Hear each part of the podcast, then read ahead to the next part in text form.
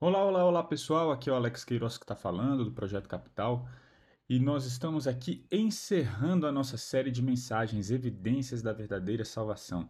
Ok? Essa então é a última mensagem. É, se você não ouviu, ouça lá no Spotify as quatro mensagens anteriores, tenho certeza que você vai ser muito edificado. E hoje então vamos para o encerramento. Nós vimos seis evidências da verdadeira salvação nas quatro mensagens anteriores. Ou seja, a verdadeira salvação é evidenciada pela confissão na certeza do perdão, confissão de pecados na certeza do perdão por meio da graça de Jesus, pela obediência aos mandamentos, pela fé no verdadeiro Cristo. A salvação é evidenciada pelo relacionamento íntimo entre Deus e seus filhos, pela santificação e desejo de viver longe do pecado, e a verdadeira salvação é evidenciada pelo amor de Jesus ao próximo. Hoje falaremos sobre segurança e comunhão. Então, encerraremos falando que a verdadeira salvação é evidenciada pela certeza da vida eterna e pelo desfrute de um relacionamento com Deus. Eu queria começar então te fazendo uma pergunta. Quando você pensa em segurança da salvação, certeza da salvação, o que vem à sua mente? Ok? Se alguém te perguntasse, você tem certeza da sua salvação? O que você entenderia sobre essa pergunta? Será que você pensaria assim: ah, se eu tenho certeza da minha salvação, ele está perguntando se eu vou para o céu quando eu morrer? É isso que vem à sua mente? Pois eu acredito que boa parte das pessoas, inclusive dos cristãos, assimilariam essa pergunta dessa forma. Se alguém te perguntasse, você tem certeza da sua salvação? A pessoa entenderia que você estaria perguntando: olha, para onde você vai? Quando você morrer.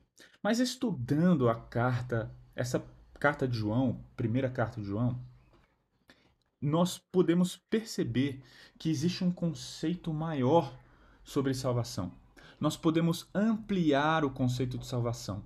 Salvação é mais do que ir para o céu. Quando a gente fala sobre sermos salvos, Deus não está falando que Ele vai nos dar um lugar incrível quando a gente vai para o céu. E aliás, esse é um equívoco que cometemos quando encontramos a palavra salvação na Bíblia, quando encontramos a palavra vida eterna na Bíblia. Sim, uh, e a gente vai ver aqui que tem um aspecto temporal, né, de, de eternidade, que tem um aspecto que não para. Entretanto, a vida começa agora. E eu queria então mostrar para vocês uma frase do teólogo Sinclair Ferguson, ele diz assim: A certeza da salvação é a confiança consciente de que estamos em um relacionamento correto com Deus por meio de Cristo. O que é a certeza para o Sinclair? Você percebeu? Eu vou repetir. Vou repetir o que ele disse. A certeza da salvação é a confiança, presta atenção, consciente de que estamos em um relacionamento correto com Deus por meio de Cristo. Ou seja, de cara, salvação para ele não é um lugar para onde a gente vai depois da morte. Salvação para ele diz respeito, em primeiro lugar, a um relacionamento correto com Deus. Uma pessoa salva, ela tem um relacionamento diferenciado com Deus. Quando Sinclair pensa em salvação, em primeiro lugar, ele pensa na palavra relacionamento. E eu vou continuar.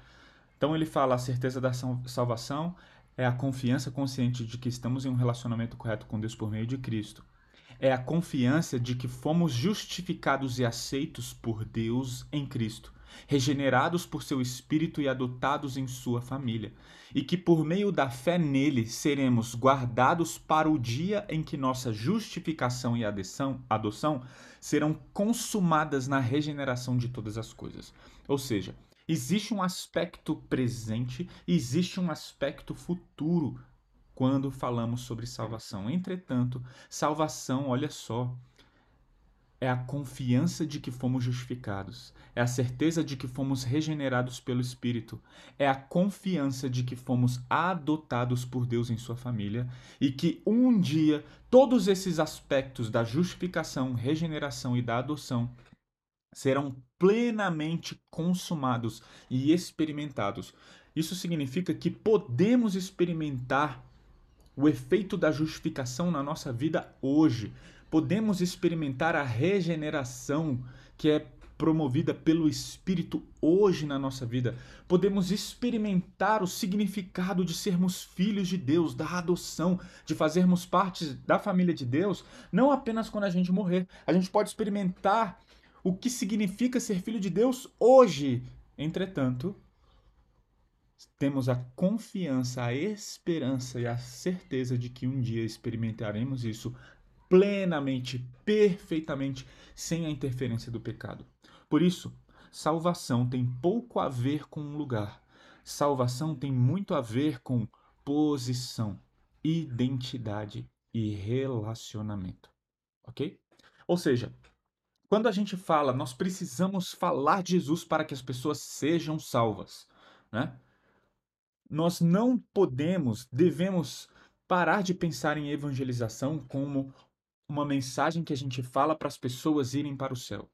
Nós precisamos come começar a pensar em evangelização como um meio de reconciliar pessoas com Deus. Ou seja, reconciliar relacionamentos. O relacionamento das pessoas. O relacionamento está quebrado. As pessoas não podem ter um relacionamento com Deus sem Cristo Jesus. Quando a gente fala sobre pregar a mensagem do Evangelho, a gente está falando sobre reconciliar o relacionamento dessa pessoa com Deus. A gente está falando de dar a essa pessoa uma nova posição diante de Deus, mediante Cristo Jesus. A gente está falando, quando a gente fala sobre anunciar a salvação de Jesus para as pessoas, a gente está falando sobre dar uma nova identidade. As pessoas sem Cristo Jesus têm uma identidade. Em Cristo Jesus, elas possuem outra identidade identidade, outra posição. Ok? Então, se alguém te perguntasse, você tem certeza da sua salvação? Ok? Você precisa, então, ampliar o conceito da sua salvação. E não apenas pensar, poxa, será que ele está falando, me perguntando se eu vou para o céu quando eu morrer? Não, é mais do que isso.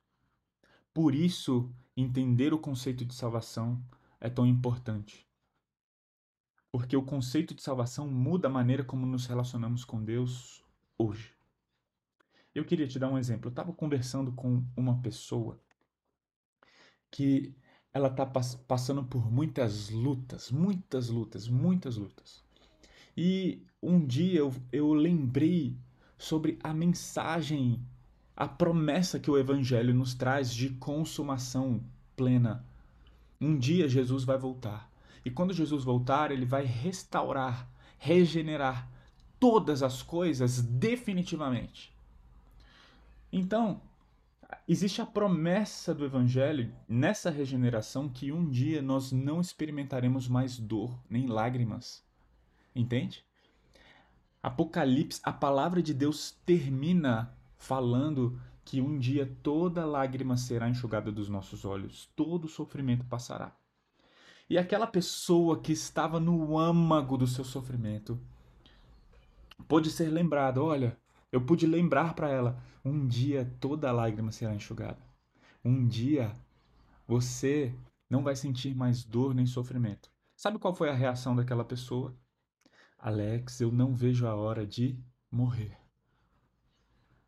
Você percebe qual foi a reação dela diante da promessa que o Evangelho nos traz de consumação plena e perfeita? O desejo de morrer. Por um lado, podemos ter esse desejo, de, podemos ter a, a certeza de que o nosso lar não é aqui. Podemos ter a certeza de que um dia tudo vai, vai ser perfeito. Nossa, que lindo quando esse dia chegar que a gente não vai ter que lidar mais com o problema do pecado, nem do nosso pecado e nem com o pecado dos outros na nossa vida. Entretanto, quando aquela pessoa teve essa reação de desejo de morte, eu pensei imediatamente, mas a promessa deve nos ajudar a viver de maneira plena hoje. Saber que um dia será pleno não impede que eu desfrute da salvação hoje. Saber que um dia toda lágrima e toda dor será enxugada, não me impede de desfrutar de uma alegria hoje. É por isso que Paulo, lá em 1 Coríntios, capítulo, 2 Coríntios, capítulo 12, ele diz que o poder de Deus se aperfeiçoa no meio da fraqueza. E ele fala, portanto, eu, quando eu sou fraco, aí que eu sou forte. Ou seja, Paulo podia glorificar a Deus pela dor, pelo sofrimento e pela fraqueza, sabendo que é no meio da dor que o poder de Deus se aperfeiçoa nele, o contentamento de Deus vem até ele. Ou seja, qual, por, por que, eu estou conseguindo me fazer claro, por que é tão importante entender esse conceito de salvação, não apenas futuro e nem apenas presente? Porque a salvação começa agora. Podemos experimentar as alegrias da salvação. Podemos experimentar a alegria de uma nova posição e de um relacionamento com Deus em meio às dores e os sofrimentos, entende? E era isso que aquela pessoa não estava conseguindo entender, aquela pessoa que desejou a morte. Quando eu falei isso, a minha intenção era mostrar, oh, um dia será pleno, mas você pode desfrutar da alegria da sua salvação hoje. Deus quer enxugar as suas lágrimas hoje. Você pode desfrutar de uma paz que excede todo entendimento hoje, agora. Não pense na sua salvação apenas como uma ida para o céu. Quando pensamos em salvação apenas em termos futuros ou apenas em termos presentes, cometemos um grande erro. Porque, por outro lado, quando a gente pensa na salvação apenas como algo presente, a gente anula algo essencial do evangelho, que é o quê? Que é a consumação plena de todas as coisas em Cristo Jesus. Por isso que Paulo falou lá em 1 Coríntios 15, 19: se nossa esperança em Cristo vale apenas para esta vida, somos os mais dignos de pena em todo o mundo. Ou seja, pregar o evangelho sem anunciar esse aspecto futuro de redenção, consumação, é incompleto. É incompleto. É importante pensarmos no céu, é importante lembrarmos do céu, é importante nutrirmos expectativa pela volta de Cristo. É importante deixar o nosso coração aquecido para o dia em que Cristo Jesus vai voltar e vai colocar um ponto final no pecado. Nós podemos sim vencer o pecado, mas sabemos que ainda teremos de lidar com ele aqui. O evangelho sem expectativa futura não é evangelho, e evangelho sem expectativa presente não é evangelho. E a gente viu aqui nessa carta de 1 João que existem três grandes evidências, se a gente pudesse resumir as evidências da verdadeira salvação em três grandes blocos, a gente diria, eu, isso inclusive quem ensinou, eu foi estudando a mensagem de 1 João com Hernandes Dias Lopes, ele falou que os três grandes blocos são a evidência moral, a evidência social e a evidência doutrinária. Ou seja, se você é salvo, você vai ter a evidência doutrinária, que é fé. A evidência doutrinária é a fé em Cristo Jesus. Não apenas em Cristo Jesus, mas no verdadeiro Cristo, e a gente falou isso ao longo dessa série. Uma verdadeira salvação, ela é evidenciada pela moralidade, que é a obediência. É o desejo de obedecer e de viver longe do pecado, obedecer aos mandamentos de Deus. Ok? Ah, sou salvo e não quero obedecer aos mandamentos. Não, claro que não. Isso, se você não quer obedecer os mandamentos, tem alguma coisa errada, porque o salvo ele quer obedecer os mandamentos. Ele vai lutar para obedecer os mandamentos. Muitas vezes ele não vai conseguir, ele vai errar, mas quando ele errar, ele vai ficar triste, ele vai falar: Eu quero obedecer os mandamentos, porque eu fui salvo de graça. E tem a evidência social, que é o amor ao próximo. A verdadeira salvação é evidenciada pelo amor às pessoas. Ou seja, essas são as, os três grandes blocos, as três grandes evidências. E eu queria mostrar para você então como que o último capítulo dessa carta, no capítulo 5, ela mostra de cara, nos dois primeiros versículos do capítulo 5, essas três evidências. Versículos 1 e 2. Todo aquele que crê que Jesus é o Cristo é nascido de Deus, ou seja, evidência doutrinária. E todo aquele que ama o Pai também ama os filhos dele. Evidência social, amor ao próximo. Versículo 2: Sabemos que amamos os filhos de Deus se amamos a Deus e obedecemos aos seus mandamentos. Evidência moral. Sabe uma coisa interessante na carta de João? A palavra sabemos aparece 39 vezes na carta. E aqui nesse capítulo 5, que é o capítulo de encerramento, aparece oito vezes a palavra sabemos. E a gente precisa lembrar, eu acho que eu falei isso em todas as mensagens, qual foi o propósito dessa carta. Quando João escreveu essa carta, ele não escreveu para que as pessoas pudessem ser salvas crendo no evangelho, não. Lá em 1 João, no capítulo 5, versículo 13, ele fala, ele fala o porquê ele escreveu essa carta e ele diz que ele escreveu para as pessoas que já tinham sido salvas, para as pessoas que já se declaravam salvas. E ele escreveu para que os salvos em Cristo Jesus, para que os verdadeiros cristãos pudessem ter a certeza da vida eterna, a certeza da salvação. E lembre-se, qual é o conceito que você tem sobre salvação? Ou seja, se você pensa em salvação apenas como uma ida para o céu, você está pensando incompletamente. Ou seja, não é completo, completa a maneira que você pensa sobre salvação. E olha só, eu queria mostrar para você João capítulo 10, versículo 10. Jesus fala lá, o ladrão veio para roubar, matar e destruir, e aí sim ele declara o quê? Eu vim para lhes dar vida e uma vida plena que satisfaz. Jesus, ele veio para nos dar vida plena. Jesus veio para satisfazer o vazio do nosso interior. Jesus ele veio para nos dar vida. Isso significa que ele daria vida não apenas quando a gente morresse. Jesus não, não estava, gente, falando aqui. Olha, eu vim para que tenham vida e vida plena só quando vocês morrerem. Então, ó, aqui nessa vida vocês não vão desfrutar de absolutamente nada. Pelo contrário, a gente vê, por exemplo, Paulo falando lá em Filipenses, capítulo 4. Eu aprendi o segredo de estar contente em toda e qualquer circunstância. Gente, presta atenção nisso. Não tem como uma pessoa ser salva, entender o Evangelho e não experimentar os efeitos da verdadeira salvação.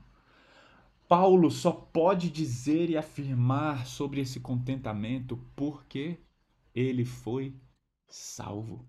A salvação muda a maneira com a qual lidamos com as situações e as circunstâncias da nossa vida. É verdade. Por um lado, a gente precisa acreditar e entender que nunca teremos uma vida perfeita aqui. Por quê? Porque ainda vamos lutar com a nossa carne, a nossa natureza pecaminosa. A gente ainda vai lidar com os efeitos do pecado, os efeitos da queda. Ainda são presentes na nossa vida em dois aspectos: nos pecados que cometemos e também nos pecados cometidos contra nós. Nós vamos lidar com os efeitos da queda, das, a gente vai lidar com o pecado dos outros. Ou seja, é verdade, nós não vamos viver a plenitude da satisfação. Por quê? Porque somos como peixe, somos como peixe fora d'água. A nossa casa não é aqui, estamos como peregrino e nós só somos felizes ao lado de Deus. E aqui uma coisa interessante. Porque quando a gente fala sobre plenitude, as pessoas às vezes têm um conceito equivocado sobre o céu, né? O que é o céu? Perceba que muitas pessoas pensam no céu apenas como um vislumbre, como ou, ou melhor, como a plenitude daquilo que elas experimentam aqui apenas por um tempo. Ou seja, deixa eu dar um exemplo. Pergunta para um surfista fanático como ele gostaria que fosse o céu ou o que é o céu para ele. Sabe o que, que ele vai falar?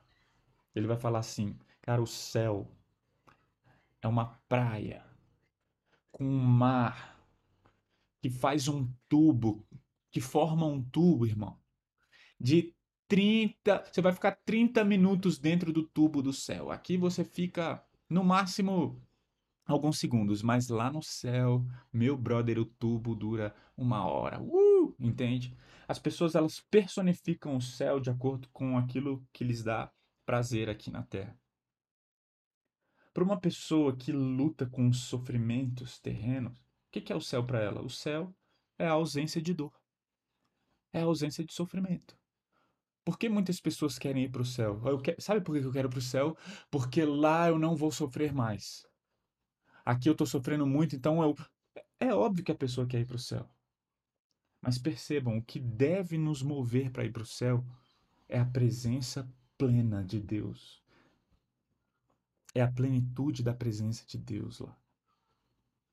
Se você perguntasse para o apóstolo João o que é o céu, ou por que você quer ir para o céu, sabe o que ele falaria?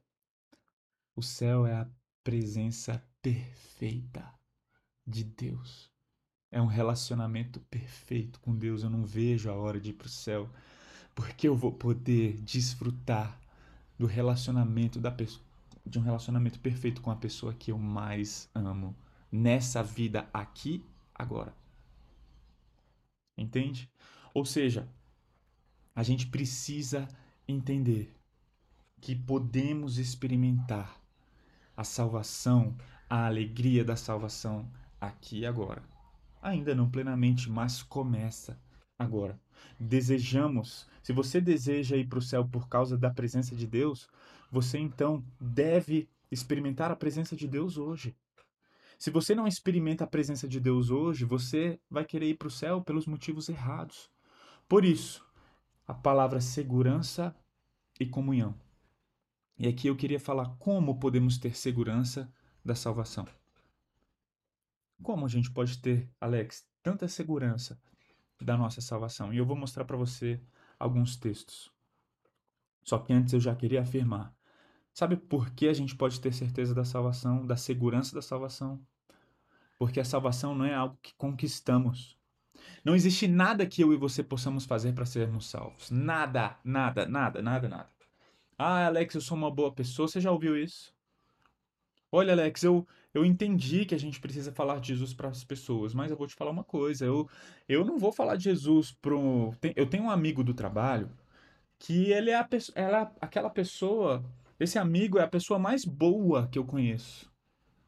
Mas ele tem Jesus? Não, ele não tem Jesus, mas ele é a pessoa mais maravilhosa que eu conheço. Tem pessoas que pensam assim, elas não entendem que sem Jesus não existe vida. Então, salvação não é algo, gente, que a gente conquista. Ninguém pode conquistar a salvação. Ninguém vai chegar diante de Deus. Ninguém, ninguém vai chegar diante de Deus e vai falar: Deus, eu posso desfrutar de uma comunhão com você aqui, hoje, ou desfrutar de uma comunhão eterna com você depois da morte, por causa de mim, por causa daquilo que eu fiz. Não, porque a salvação é algo que recebemos. E João fala isso, 1 João 5, versículos 3 a 5. Amar a Deus significa obedecer a seus mandamentos. E seus mandamentos não são difíceis, não são penosos, pois todo aquele que é nascido, nascido de Deus vence o mundo e obtemos a vitória como? Como que a gente vence o mundo, Alex? Nossa, João tá, parece faz parecer que as coisas são fáceis. Olha o que ele fala no versículo 4. Todo aquele que é nascido de Deus vence o mundo e obtemos essa vitória como? Pela fé. Obtemos essa vitória pela fé. Quem vence a batalha contra o mundo? Pergunta João.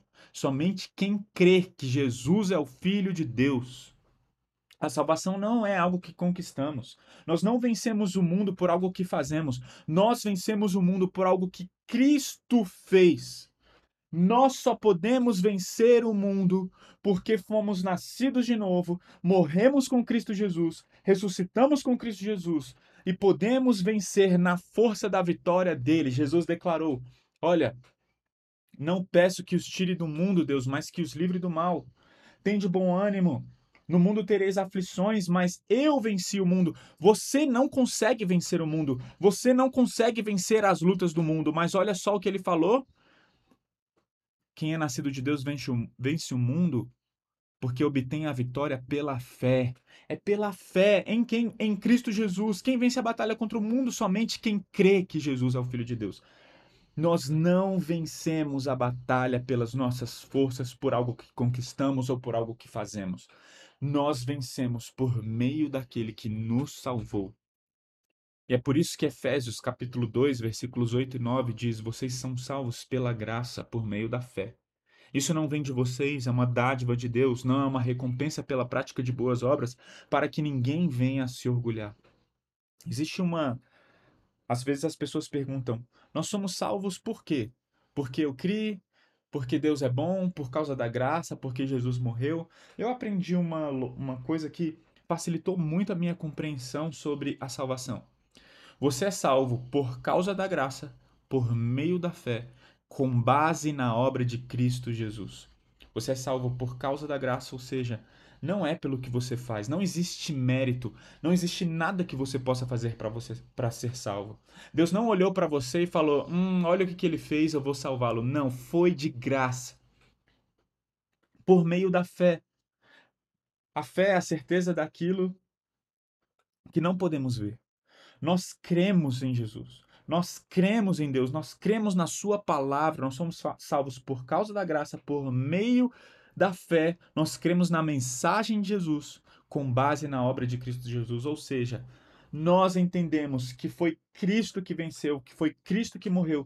Se Jesus não tivesse morrido, nós iríamos morrer. Ele substituiu, nos substituiu na cruz. E por causa da sua substituição, nós podemos ser salvos. Nós só recebemos vida, olha a substituição. Porque ele morreu, nós podemos viver. Porque ele foi condenado, nós recebemos a absolvição. Porque ele foi preso, nós fomos libertos. Houve uma substituição. Porque ele foi condenado, nós fomos salvos. A salvação é com base na obra de Cristo Jesus. E sabe o que isso significa? Sabe para onde isso nos conduz? Isso nos conduz para a segurança da salvação. Se você recebeu salvação de graça, sem méritos por meio de Cristo, o que você pode fazer para perder a salvação? Você entendeu a pergunta? Você ganhou, você não fez nada para receber. Tem muitos crentes que acham que você, se você fizer alguma coisa, você vai perder. Isso não é verdade, eu quero mostrar para você. Primeiro, João capítulo 5, versículo 24 diz: eu lhes digo a verdade. Quem ouve minha mensagem e crê naquele que me enviou tem a vida eterna. É pela fé. Quem crê tem a vida eterna. E aí ele fala: jamais será condenado. Jesus falou: jamais. Quem crê naquele que me enviou tem a vida eterna e jamais será condenado. Porque já passou da morte para a vida. Logo em seguida, olha a construção. No isso foi o capítulo 5 do Evangelho de João. Aí no capítulo 6 do Evangelho de João, nos versículos 39 e 40, ele diz: E esta é a vontade de Deus, que eu não perca um sequer de todos que ele me deu. Jesus não vai deixar nenhum daqueles que o Pai deu a ele se perder mas que ressuscite todos no último dia. Pois é a vontade de meu Pai que todo aquele que olhar para o Filho e nele crer tenha a vida eterna, e eu ressuscitarei no último dia. E aí, um dos textos mais importantes para entendermos a segurança da salvação, João capítulo 10. Vimos um versículo no capítulo 5, dois versículos no capítulo 6 e veremos quatro versículos no capítulo 10, 26 a 29, diz assim: Mas vocês não creem em mim, Jesus falando para os fariseus. Sabe por que vocês não creem em mim, fariseus? Porque vocês não são minhas ovelhas. As minhas ovelhas ouvem minha voz e eu as conheço e elas me seguem. Eu lhes dou a vida eterna e elas nunca morrerão. Ninguém, presta atenção, ninguém pode arrancá-las de minha mão, pois meu Pai as deu para mim. E ele é mais poderoso que todos, e ninguém pode arrancá-las da mão de meu Pai. Você não perde a salvação porque a salvação é uma dádiva. Você ganhou a salvação por meio da fé. Você ganhou a salvação, você ganhou esse presente, não foram pelos seus méritos. Ah, Alex, existe mérito sim, porque eu tive que crer. Ele é o autor e consumador da sua fé e ninguém pode crer sem Cristo Jesus. E é Ele que abre os nossos olhos. E Ele afirmou: Ele é mais poderoso e ninguém pode arrancar aqueles que o Pai deu a ele. Ninguém pode arrancar das suas mãos. Você não perde a salvação, sabe por quê? Porque da mesma forma que você não fez nada para ganhar sua salvação, não existe nada que você possa fazer para perder a sua salvação. Esse é um momento em que algumas pessoas começam a esfregar as mãos, dar um sorrisinho no canto da boca e falar: "Tá vendo? Eu posso fazer o que eu quiser da minha vida que eu não vou perder a salvação. Ô, ô, ô, ô, ô, pera lá, pera lá, pera lá. Ninguém falou isso aqui. Pelo contrário, a gente está vendo aqui em 1 João que realmente não existe nada que você possa fazer para perder sua salvação. Entretanto, os verdadeiros salvos vão lutar contra o pecado, vão ter evidências, frutos da salvação. E quais são alguns desses frutos? Santificação. Entende? A pessoa que vira e fala: "Se eu sou salvo pela fé e não existe, não fiz nada para ganhar salvação e não existe nada que eu possa perder". Uma pessoa que vira e fala: "Ou seja, por causa disso eu posso viver do jeito que eu quiser". Essa pessoa provavelmente não entendeu a salvação. Porque a gente viu que uma das evidências da salvação é a luta contra o pecado. A gente viu que uma das evidências das a, a verdadeira salvação é evidenciada pela santificação e o desejo de viver longe do pecado. Entende? Ou seja, só Jesus salva. Você não pode perder sua salvação porque Deus te ama, te ama. E ele, se você crê na obra de Cristo Jesus, não é pelos, pela sua obra, não é pelo que você faz, que você recebe a salvação. E não existe nada que eu e você possamos fazer para perder a salvação. Por isso, diante disso, tendo isso em mente, o que faremos? Vamos lutar contra o pecado. Vamos querer ter um relacionamento com Deus através de Cristo Jesus. Veja os versículos 9 a 12. E Deus dá testemunho acerca de seu filho. Quem crê no Filho de Deus sabe em seu coração que esse testemunho é verdadeiro. Quem não crê nisso, na realidade, chama Deus de mentiroso, porque Deus não porque não crê no testemunho de Deus acerca do seu filho. E este é o testemunho. Deus nos deu vida eterna e essa vida está no seu filho Jesus Cristo. Quem tem o filho tem a vida, quem não tem o filho não tem a vida. Para mim, esse é um dos versículos mais fáceis de entender. Quem tem Jesus tem vida, quem não tem Jesus não tem vida. Alex, mas sabe aquele meu amigo do trabalho que eu falei que ele é uma pessoa muito boa? Cara, você precisa ver. Ele, o casamento dele, ele, ele é um exemplo. Nossa, ele, ele é uma pessoa fantástica. O casamento dele é incrível. É, mas a Bíblia fala: quem tem um filho tem a vida, quem não tem um filho não tem a vida. Alex, mas você está falando que ele precisa de Jesus? Todos precisam de Jesus, porque sem Jesus todos estão condenados. E sem Jesus ninguém está experimentando a verdadeira vida, porque a vida abundante é viver para a glória de Deus, para encontrar satisfação em Deus. E se você está encontrando satisfação nas coisas desse mundo, você não sabe o que é viver. Você não sabe o que é ser salvo, o que é experimentar a plenitude de vida, porque a plenitude de vida só existe em Deus. Fomos criados para Deus e para nos deleitarmos nele, e enquanto o nosso coração não encontrar repouso nele, nunca encontraremos a verdadeira satisfação dessa vida. Ah, Alex, mas esse meu amigo, como é que eu vou falar que ele precisa de Jesus?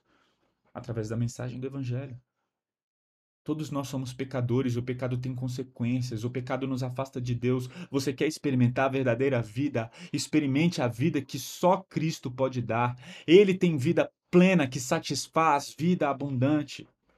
Só Jesus. Não existe salvação sem Jesus. Salvação é um novo nascimento. É uma certeza evidenciada pela nova vida. Você tem certeza da sua salvação? Ah, será que ele está falando se eu vou para o céu? Não, não, eu estou falando de experimentar a salvação hoje. Você tem certeza, você consegue experimentar um relacionamento com Deus no meio do caos. Você consegue experimentar uma satisfação em Jesus, mesmo quando seus familiares se voltam contra você, mesmo quando as tribulações vêm em uma pancada, te, te, te machucam de forma feia, mesmo quando sofrimentos terrenos te pegam, mesmo quando a perseguição aperta, você consegue encontrar contentamento e satisfação em Cristo Jesus. Você é salvo.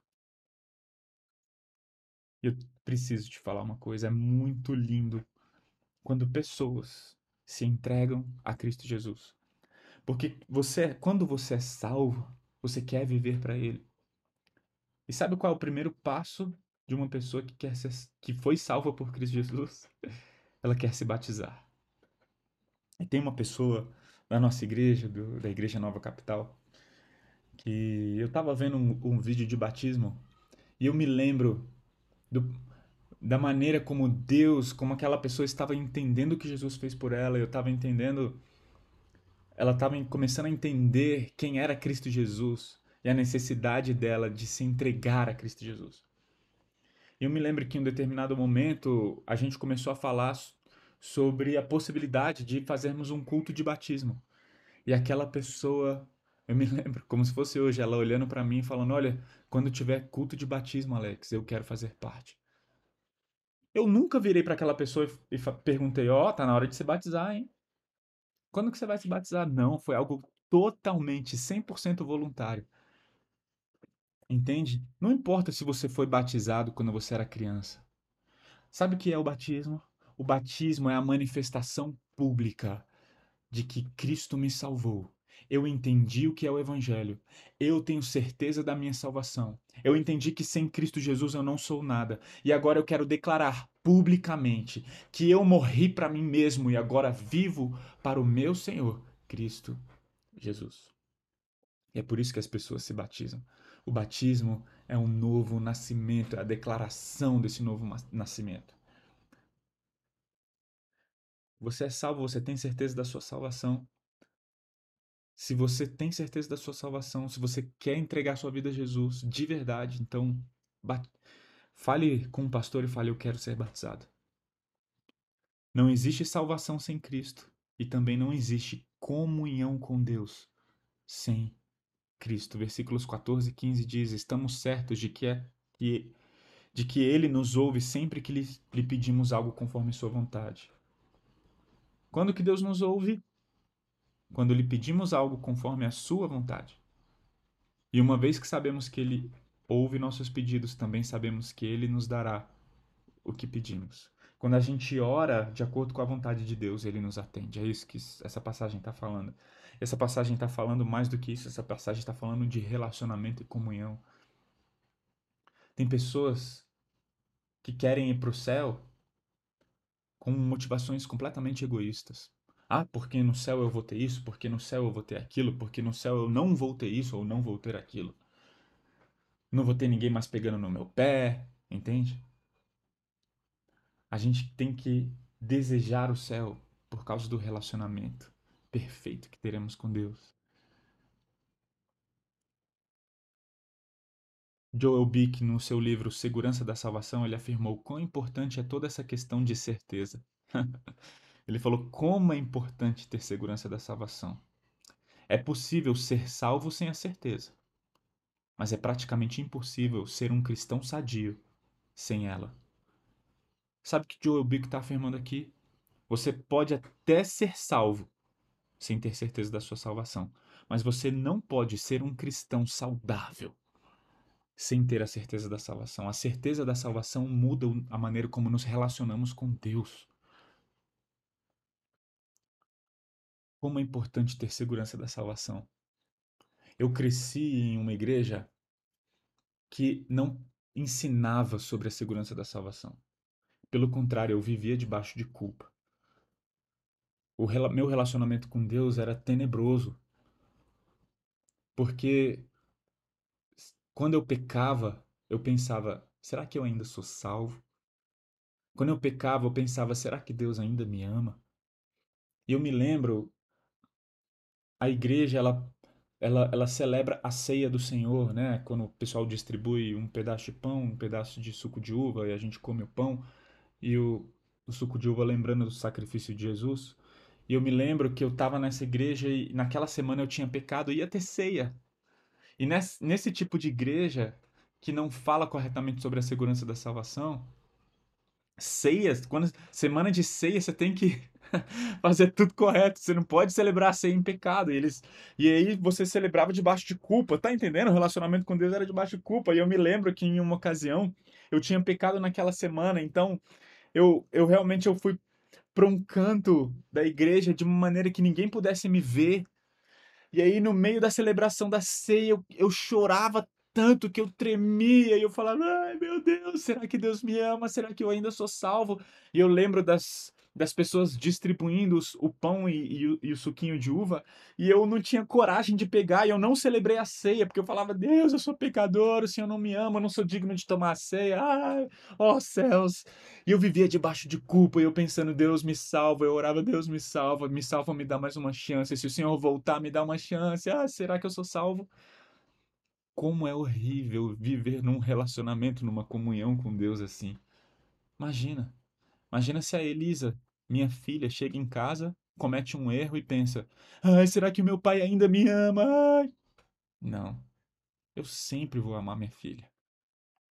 Entende? Em Cristo Jesus fomos adotados.